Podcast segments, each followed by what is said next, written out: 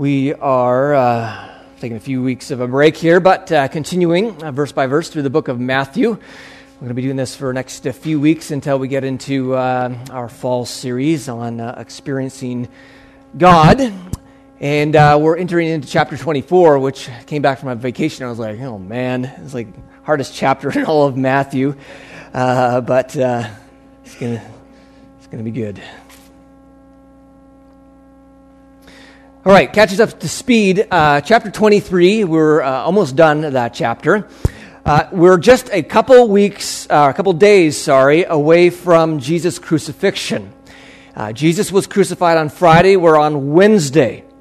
Uh, Jesus has been confronted by the Pharisees, by the Sadducees that are trying to discredit him. They're jealous of him. They don't like Jesus. They're, they're wanting to, to kill him. They're planning to kill Jesus.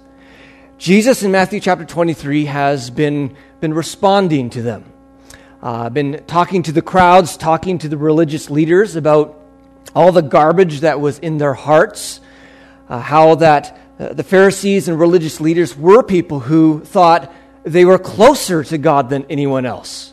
Uh, they thought they were the ones who had the, the, the, deepest relationship with God. And Jesus is revealing that really they actually are some of, the, some of the farthest people away from God. That they were people who got their life not from God, but from their rules and feeling superior uh, over, over other people. And Jesus talked about how they were a roadblock to the kingdom and they were filled with pride and, and all kinds of horrible things that they were teaching and, and were going on in in their life. And we just talked about that trap and how all of us at times can fall into that trap of becoming like a Pharisee. And that happens whenever we begin to get our life from some other place other than, than Jesus. We need to always make sure that we are deriving our life and our satisfaction and our passion from Jesus, not from our rules or because we're doing better than other people or, hey, look at, look at me, right? And so Jesus here has one more basic message. It's kind of his last public uh, teaching before his crucifixion. And finally, he says this to the religious leaders and the crowds Jerusalem, Jerusalem, you who kill the prophets and stone those sent to you. And, and Jerusalem was known, if you read the Old Testament, for killing some of God's messengers. Uh, Jerusalem did not have uh, the, the greatest history in that area. And it's interesting, yet Jesus says, How often I have longed to gather your children together, as a hen gathers her chicks under her wings, and you were not willing. That Jerusalem was known for killing some of the prophets and the messengers that God had sent. Jesus himself, being God, is standing there, and these religious leaders want to kill him. I mean, that's the ultimate uh, of sin, of, of, of, of, uh, of blasphemy, is wanting that they're wanting to kill Jesus. Yet, Jesus does not respond with, you know, you know, burning the city right away or anger. He says, I, I still want to gather my desires to, to gather you like a chicken and stick you under my wing. And that's the heart of God. God is wanting to gather people under his wing where there is refuge, where there is protection, where there is blessing. And there's only one thing that is keeping you from being under the wing of God. And, and he says it here, he says, and you are not willing. It's not God who is keeping you away from him, it's our hearts. And every single one of you could be under the wing of God right now if, if you're not already. You can be there just by opening up your heart to Him, to just be willing. And never fall into the trap of thinking, well, you know, I've just lived such a terrible life or I've done so many horrible things. I don't think God would want me because if He really knew what was going on in my heart, which He already does, you know, He would not want me. He wants you like a, a mother hen trying to gather a baby chick. He wants you and to take care of you and to, and, to, and to put you into that place of safety. You just need to be willing to go there. And one of those stories that kind of reminds us of the heart of God is that Old Testament story of King Manasseh, who was one of the worst kings of the entire Old Testament, who uh, the Bible says that he filled the streets of Jerusalem with innocent blood. It's a lot of people he killed who were innocent. He sacrificed his kid to pagan gods. He uh, led Jerusalem absolutely astray. He was one of the worst kings because God did not want the suffering of his people. He allowed Manasseh to be captured by the Assyrians, and he ends up in this Assyrian prison because of his sin. And it was there that he, he opens up his heart to God, and, and he says, in his distress, he sought the favor of the Lord his God and humbled himself greatly before the God of his ancestors. And when he prayed to him, the Lord was moved by his entreaty and listened to his plea. So he brought him back to Jerusalem and to his kingdom. Then Manasseh knew that the Lord is God.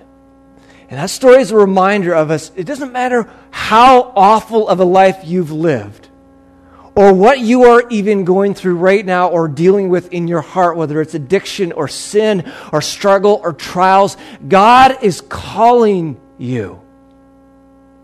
He said, I, I want to put you under my wing. Are you willing?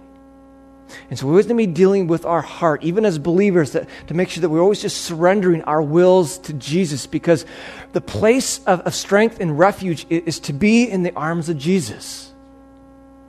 It's not worth living a life apart from Jesus because you are leaving the one who is all knowing, all powerful, all loving, all good, who knows what's going on in this world and what's going to happen. I mean, that's the place we want to be living. And so, my entreaty, Jesus' uh, desire is that hey, just open your heart to Jesus. Open your heart to Jesus. Be there under his wing. And he is concerned for them because he knows that their temple in Jerusalem is going to be destroyed in about 30 years, uh, 40 years down the road from this time. He says to them, Look, your house is left to you desolate. Speaking of the temple. And he calls it your house. He doesn't say my house or, or God's house, as it's often uh, talked about. He actually says it's your house. It was to be a house of prayer, became a den of thieves and uh, robbers. These religious leaders were not for God, they were working against of God. And so, as kind of a, an image, he's saying, Look, your house is left to you desolate. Jesus is about to leave the temple for the last time, never to return. Just as Ezekiel's vision in the Old Testament, where God's presence leaves the temple because of the sin of his people, so too Jesus is going to leave the temple for the last time. And as he speaks about it becoming desolate, this beautiful temple would be destroyed in 70 AD, and all of Jerusalem along with it. You can see Jesus' passion for, again, for his people and for us and for the city. It says, as he approached Jerusalem, this is from Luke 19, this is the, the triumphal entry. As he approached Jerusalem and saw the city, he wept over it and said, and he's not weeping over the, the buildings, but the people. He knows suffering is coming. He knows that he is the one who could take them under his wing, but they're not willing. And, and he's weeping over the people as Jesus weeps over those who have gone astray today. And he says, If you, even you, had known on this day what would bring you peace, but now it is hidden from your eyes. And that peace is through Jesus. The days will come upon you when enemies will build an embankment against you and encircle you and hem you in on every side. And that would happen in 70 AD. They will dash you to the ground, you and the children within your walls. And, and Josephus says within that Jewish war that a million Jews would be killed, 100,000 taken into slavery. They will not leave one stone on another because you did not recognize the time of God's coming to you. In other words, they could maybe have been protected, but because they chose to go astray and no longer be under the wing of Jesus, they were open to the enemy. And that's the same with us. If we stray from Jesus, if we stray from a close walk with Him, I mean, we're only opening ourselves up to the enemy, who the Bible says is like a roaring lion looking for someone to desire, whose desire is to kill, steal, and destroy. And it's only in the arms of Jesus that we're, we're safe and we're protected, at least according to God's will for our life.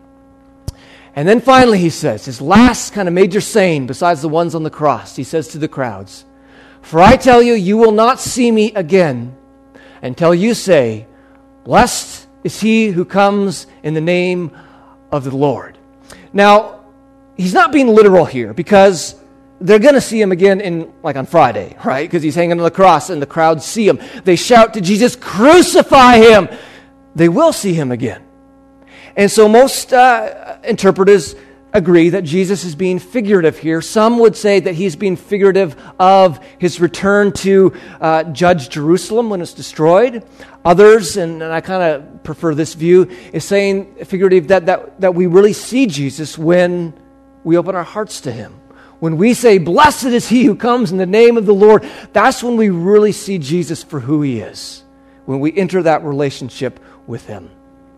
All right, chapter 24 is uh, what we are entering now, uh, sometimes known as the Olivet Discourse, because in verse 3, uh, Jesus is speaking from the Mount of Olives, and he gives all of chapter 24 uh, overlooking the city. And uh, if you've been to Jerusalem, if you're on the Mount of Olives, this is the, the modern day view of the city. You have an amazing view, uh, Jesus would, of the temple and the Temple Mount area and, and the city. And this is where he gives this little uh, sermon to his disciples from. Also known as the, the little apocalypse, uh, is another name for Matthew chapter 24.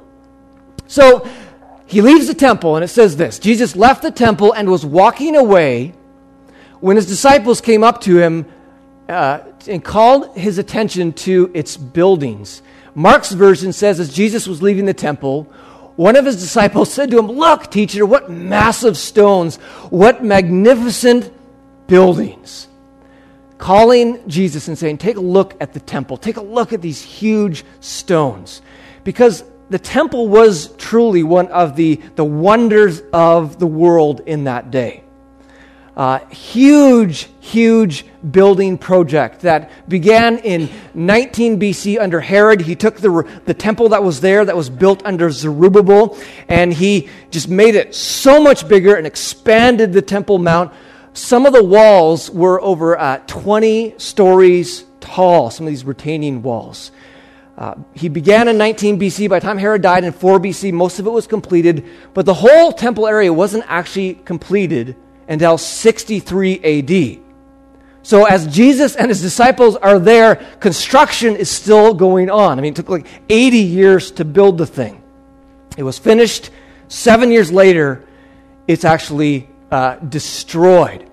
And so the disciples are amazed at this, and, and they would have had a bit of a kind of a tourist mentality. They didn't live in Jerusalem. Uh, they would have come maybe once or twice a year. And so, you know what, like you go, if you like are a country person like me and live out in the sticks, when you go to a big city, or like when I went to New York, I was like, whoa, these buildings are amazing. Look at this place. You climb up the Empire State Building that was there before the Twin Towers fell. And you're like, wow, this is amazing. They would have, they would have had a bit of that because they weren't from Jerusalem. Just like, this temple is amazing. Jesus, what do you think? Look at how these, these huge stones. Uh, the temple was so amazing, like covered in gold in many places on the outside and the inside. It shone so brightly because of the bright stones that people said you couldn't even look at the temple when it was sunny.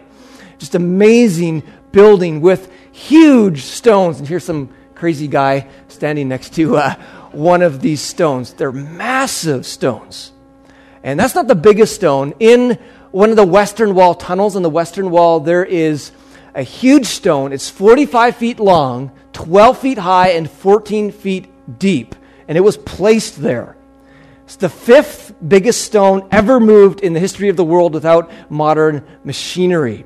And so perfectly fit, you couldn't even fit a piece, you can't even fit a piece of paper. Like, amazing engineering. And the disciples, because this stone would have been, you know, open to the outside, you would have seen it back in those days. Now it's all buried because of all the destruction and rebuilding that's gone on. But like massive stones, Jesus. Look at this. This is incredible, Jesus. What do you think of this building?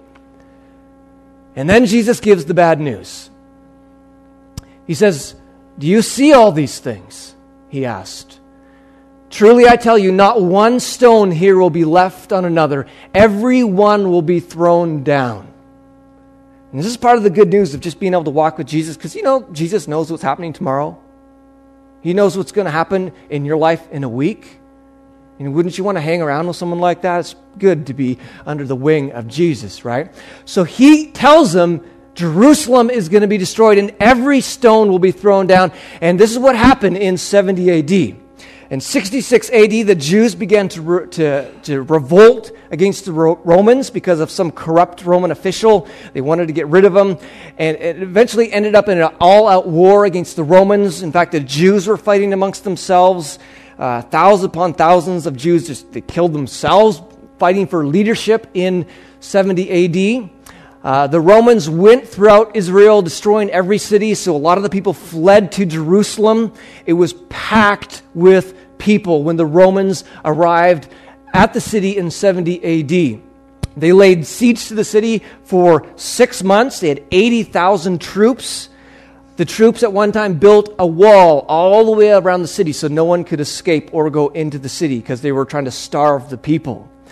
And it only took six months uh, partly, I mean, the city could have lasted for years with all the food supplies, but because the Jews were fighting amongst themselves, they were like burning each other's food supplies, and so they ran out of food to the point where they were uh, boiling wheat to eat. Josephus talks about a woman cooking her child because uh, thousands upon thousands of people died of hunger. And finally, the Romans eventually broke through the walls. They slaughtered tons of people and uh, took uh, 100,000 people as slaves. And so, a horrible time. Many people were killed. And, and uh, eventually, after they captured the city, for the following months, if not a year, they spent just overturning buildings and destroying everything the temple, its walls, every single uh, building within the city was overturned. As Jesus said, not one stone would be left on another. And that was pretty close to literal. The only stones that are still originally actually stacked on each other from the, the temple of Jesus' day, there's just only a few uh, along some of the retaining wall. Uh, interesting to note the Roman Colosseum. You know where they got the money to build that? Most of it came from the gold from the temple. They destroyed Jerusalem. They destroyed the temple. They took all the money they got from that, and that's where they financed the Roman Colosseum. And the workers who built that were actually the slaves, mostly the slaves captured from the destruction of Jerusalem. And if you go to Rome, they got the, the Arch of Titus. Uh, Domitian built that to commemorate his brother and the battles he won. And mostly, it was to co- commemorate the destruction of Jerusalem. And there you see a little image on the Arch of Titus taking away, like the menorah, the, the candlestick there. And so uh, it was a big battle and uh, a victory for, for Rome. Well, a few stones actually le- are left on top of one another. Here's the, this was the, the Robinson Arch. I'm going to use this excuse to show my pictures from Israel, so I thought it was good. Eh? uh, and here it would have been on the temple. And if you go to Israel today, you can still actually see the original uh, part of Robertson's uh, arch, and these would be original stones. All these other ones here are uh, put up after later rebuilding. Uh, you see, this is original uh, paving stones from the time of Jesus that he would have walked on. And, and, you can see they're all indented because when they destroyed the temple, they're, they're moving these huge stones that would have fallen on this pavement and uh, pushing it right into the ground. And here's some of the original stones that have been piled up from the destruction. Also, original to the temple are these stairs. They've uncovered these stairs. Uh, they're still there today. Jesus would have walked on those very stairs and also some of the, the, lower stones of the western wall. That's where that, that huge stone is in the western wall tunnel. And most famously, the, the Wailing Wall on the western wall are original stones. But everything else was completely destroyed. And Jesus foretold this. Because Jesus, he knows the future, he, he knows what's coming. It's good to be uh, uh, walking with him.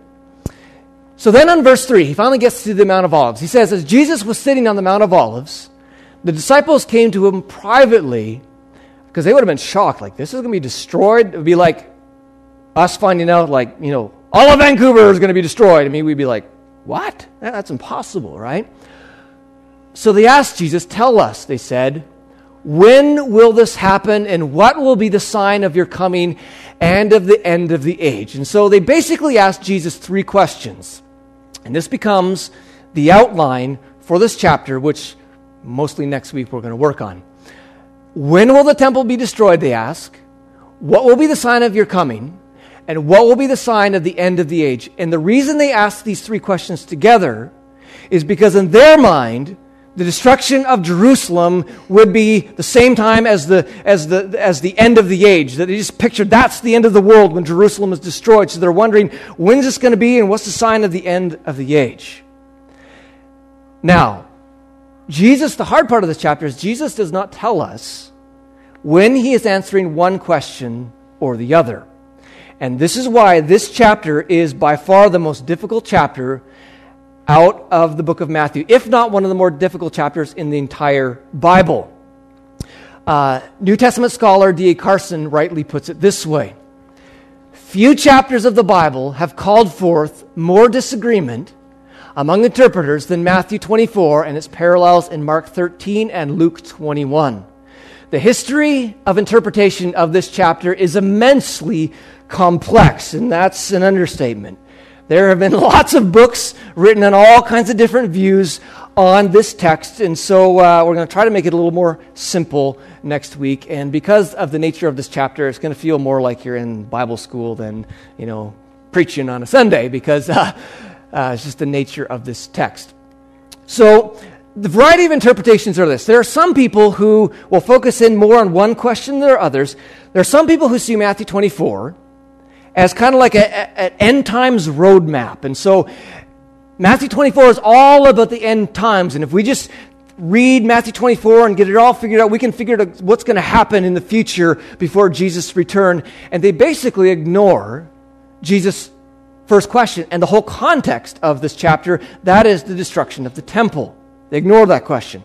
Others go more on the opposite extreme and they ignore the idea of the end of the age and the sign of your, your second coming, and they say this has all been fulfilled. All in 70 AD. There's nothing future, nothing about the second coming. There's others who have a more credible view, like N.T. Wright and, and uh, Sam Storms and others, who hold that the sign of your coming and the sign of the end of the age is the sign of Jesus coming to destroy Jerusalem, and the sign of the end of the age, that's the temple age. So they too would say, all fulfilled in 70 AD. There's nothing future. There's others who say this is kind of a mix of past and future, kind of blended up dual prophecy. And so, and on and on and on and on and on it goes. a complicated chapter. But the point is, if you ever come across someone who says, you know, I got this all figured out, and you just come to me and I'll tell you exactly what this chapter means and everybody else is wrong, is someone who is in my opinion, full of pride and has not very studied this chapter very widely. Uh, we do not know exactly uh, what Jesus is getting at, but we can come pretty close, and I think we can get a pretty good idea of what he's talking about. And so we're going to quickly look at these next few verses, and then we're done for today. So he asks these three questions. And then Jesus begins to answer these three questions. Which one he's talking about? Well, that's up for debate. He says this Watch out that no one deceives you for many will come in my name claiming, I am the Messiah, and will deceive many. You will hear of wars and rumors of wars, but see to it that you are not alarmed. Such things must happen, but the end is still to come. Nation will rise against nation, and kingdom against kingdom. There will be famines and earthquakes in various places. All these are the beginning of birth pains. Then you'll be handed over to be persecuted and put to death, and you'll be hated by all nations because of, because of me. At that time, many will turn away from the faith and will betray and hate each other, and many false prophets will appear and deceive many people. Because of the increase of wickedness, the love of most will grow cold, but the one who stands firm to the end will be saved. And this gospel of the kingdom will be preached in the whole world as a testimony to all nations, and then the end will come. And so, to summarize that, Jesus basically says there's a seven signs. Now, one camp will say these were the seven signs preceding the destruction of Jerusalem. Another camp will say these are the seven signs that are going to happen only right before the end of the world, before Jesus returns. Another, and I kind of more this, is that these are seven signs that describe not only the events leading up to destruction of Jerusalem, but, but all of history coming up to the second coming of Jesus. So the first sign is false prophets and false messiahs. Uh, lots of evidence of that happening before 70 AD. Lots of that still happening today. And so, when is that fulfilled? Well, some say earlier, some say later. Wars between nations and kingdoms. There's always been wars going on. There are numerous wars approaching 70 AD. In fact, uh, before the destruction of Jerusalem, two Roman emperors were killed. One committed suicide. All this turmoil and wars leading up to 70 AD. So it could have been fulfilled then. But lots of wars since. I mean, we've been through some world wars, famines and earthquakes. Uh, book of Acts describes a famine. Uh, history tells us there were numerous earthquakes before 70 AD. Could have been fulfilled then, but we know there's famines and earthquakes ever since. Uh, persecution. Uh, like under Nero before the destruction of Jerusalem. That's when like the apostle Paul was killed. Uh, thousands upon thousands of Christians were killed by Nero under the Nero persecutions in the Colosseums. He would take Christians and tie them up in dead animals, and people would watch as they were eaten, or they, he would take Christians and, and shove them on posts and light them on fire to light up his gardens at night. Awful persecution leading up to 70 AD. And Nero, by the way, is the one who committed suicide. Uh, and he says, Many will turn from the faith. Uh, or I should say that persecution not only happened before 70 AD, but there were, there were 10 major persecutions of Christians under the Roman Empire. Nine of them were after. And today, the stats are that more Christians are being killed than ever before. Uh, like 170,000 Christians every year are killed for their faith. And you just do a little uh, looking into what's happening in Iraq right now under ISIS, and, and numerous uh, hundreds of Christians have been k- killed and, and, and, booted out of, out of their homes with nothing uh, to their name. I mean, it is still going on today, even worse than back then. Uh, many will turn from the faith. I mean, as soon as you have extreme persecution, you deny Jesus or die. That happened before 70 AD. Some said, okay, I think I'll just deny Jesus. And they left the faith. It happens today. Sometimes people leave uh, the faith because of persecution, others because of cultural pressures, you know, because maybe it's just not cool to be a Christian or whatever. They, they, they turn from the faith. So that's a sign. Love for one another will grow cold. You can say that happened back then before 78. You can certainly say it's happening now. In fact, many of these things in the Bible say that these are signs of the, the end of the age. Uh, 1 Timothy 4 says the Holy Spirit tells us clearly that in the last time some will turn away from the true faith. They will follow deceptive spirits and teachings that come from demons. Or 2 Timothy 3 In the last days there will be very difficult times, for people will love only themselves and their money. In other words, selfishness was going to pervade the culture, and this idea of, of sacrificing for other people and servanthood and volunteerism, those things are, are going to go, go down. And, uh, and definitely those things are, are happening today. And then the last one he signed, it says, the gospel will be preached in the whole world. And, and, uh, and you could say, well, that was fulfilled in 70 AD. Or we could say, still needs today. I mean, there's still people who haven't heard the gospel. Uh, but for those who say this is fulfilled in 70 AD, some people will challenge them and say, there's no way that happened in 70 AD. Well, actually, there are numerous verses that say it did. Romans 1 8 says, I thank my God through Jesus Christ for all of you because your faith is proclaimed in all the world. And there's two other verses that talk about the gospel already being out to the whole world because that word in their culture just meant the Roman Empire, it just meant inhabited land. So the Greek word means. And so there, of course, is this ongoing debate. Does this happen 70 AD? Is it still happening today? Is it just in the future? Personally, I think the key are these two verses. Jesus said, All these are the beginning of birth pains. And then verse 14, then the end will come. And I, and I think these things are describing the events that were happening in Jesus' day and are going to continue to happen all the way to the end of the age, the return of, of Christ. Now, in all this, uh, we don't need to fear the way a lot of people in the world fear. I mean, when there's a new war a new event coming, I mean, a lot of people freak, oh, it's the end of the world. I mean, they're freaking out. I mean, we don't need to live in that kind of fear that a comet's going to explode this planet or, you know, scared all the time that the end of the world is coming. As long as you're under the wing of Jesus. I mean, the worst thing that can happen is you're killed, but that ends up being one of the best things because you end up in the new heavens and the new earth, right? Or Psalm 46 God is our refuge and strength, an ever present help in trouble. Therefore, we will not fear, though the earth give way and the mountains fall into the heart of the sea, though its waters roar and foam and the mountains quake with their surging. When there's turmoil, when there's wars, when there's earthquake, when there's all these events around us, we can take refuge in our God knowing He is absolutely in control and absolutely in control of your life. And that's where it takes faith and trust to say, God, I don't know what you're doing because right now it hurts. I don't understand what is going on, but I'm going to trust you, God. I'm going to climb under your wing where there is refuge and strength and hope. And one more verse of encouragement at the end. Doesn't matter what's going on in this world because who shall, shall separate us from the love of Christ? Shall trouble or hardship or persecution or famine or nakedness or danger or sword. In other words, sometimes those things happen.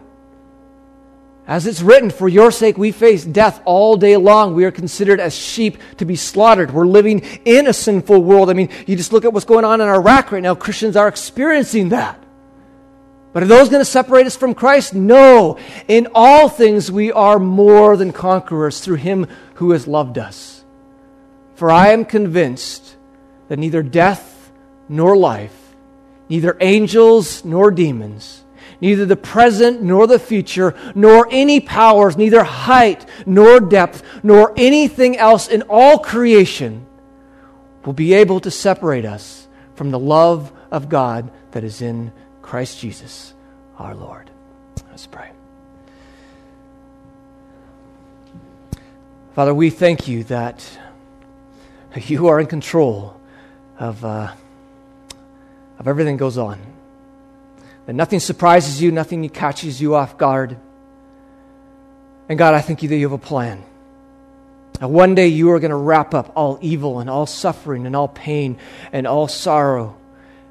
And God, you're going to create a new heavens and a new earth where beauty and love is going to reign. Where there'll be no more tears and no more sorrow and no more death and no more pain.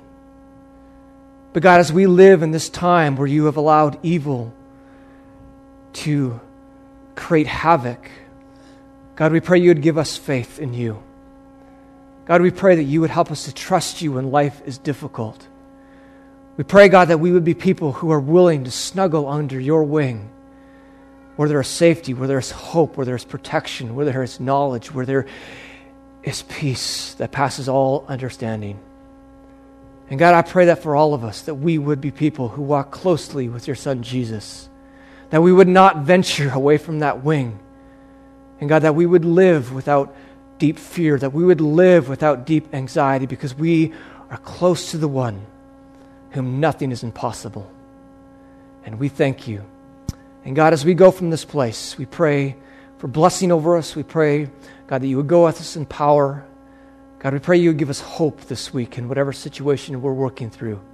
That we might love people around us, that we would not be like those people in the last days whose love grows cold for one another. May we be people whose love burns brightly for one another. And God, I pray you be glorified in everything. In Jesus' name, amen. If uh, any of you need prayer, uh, I'll be up here, and maybe if there's a couple others from the prayer team can come up here. Uh, we'd love to pray uh, with you and for you, whether you have something exciting going on in your life or a struggle or there's someone else in your life that needs prayer. Uh, we'd like to be able to spend a little bit of time praying for you. Otherwise, God bless you, and uh, we'll see you next week. Next week is potluck, and so if you're going to show up, please bring a little dish or two or maybe cheesecake and can stick that one in my office for me. Uh, that's what happens when love grows cold. Uh, if you can't bring something, please just show up anyways. See you next week and God bless.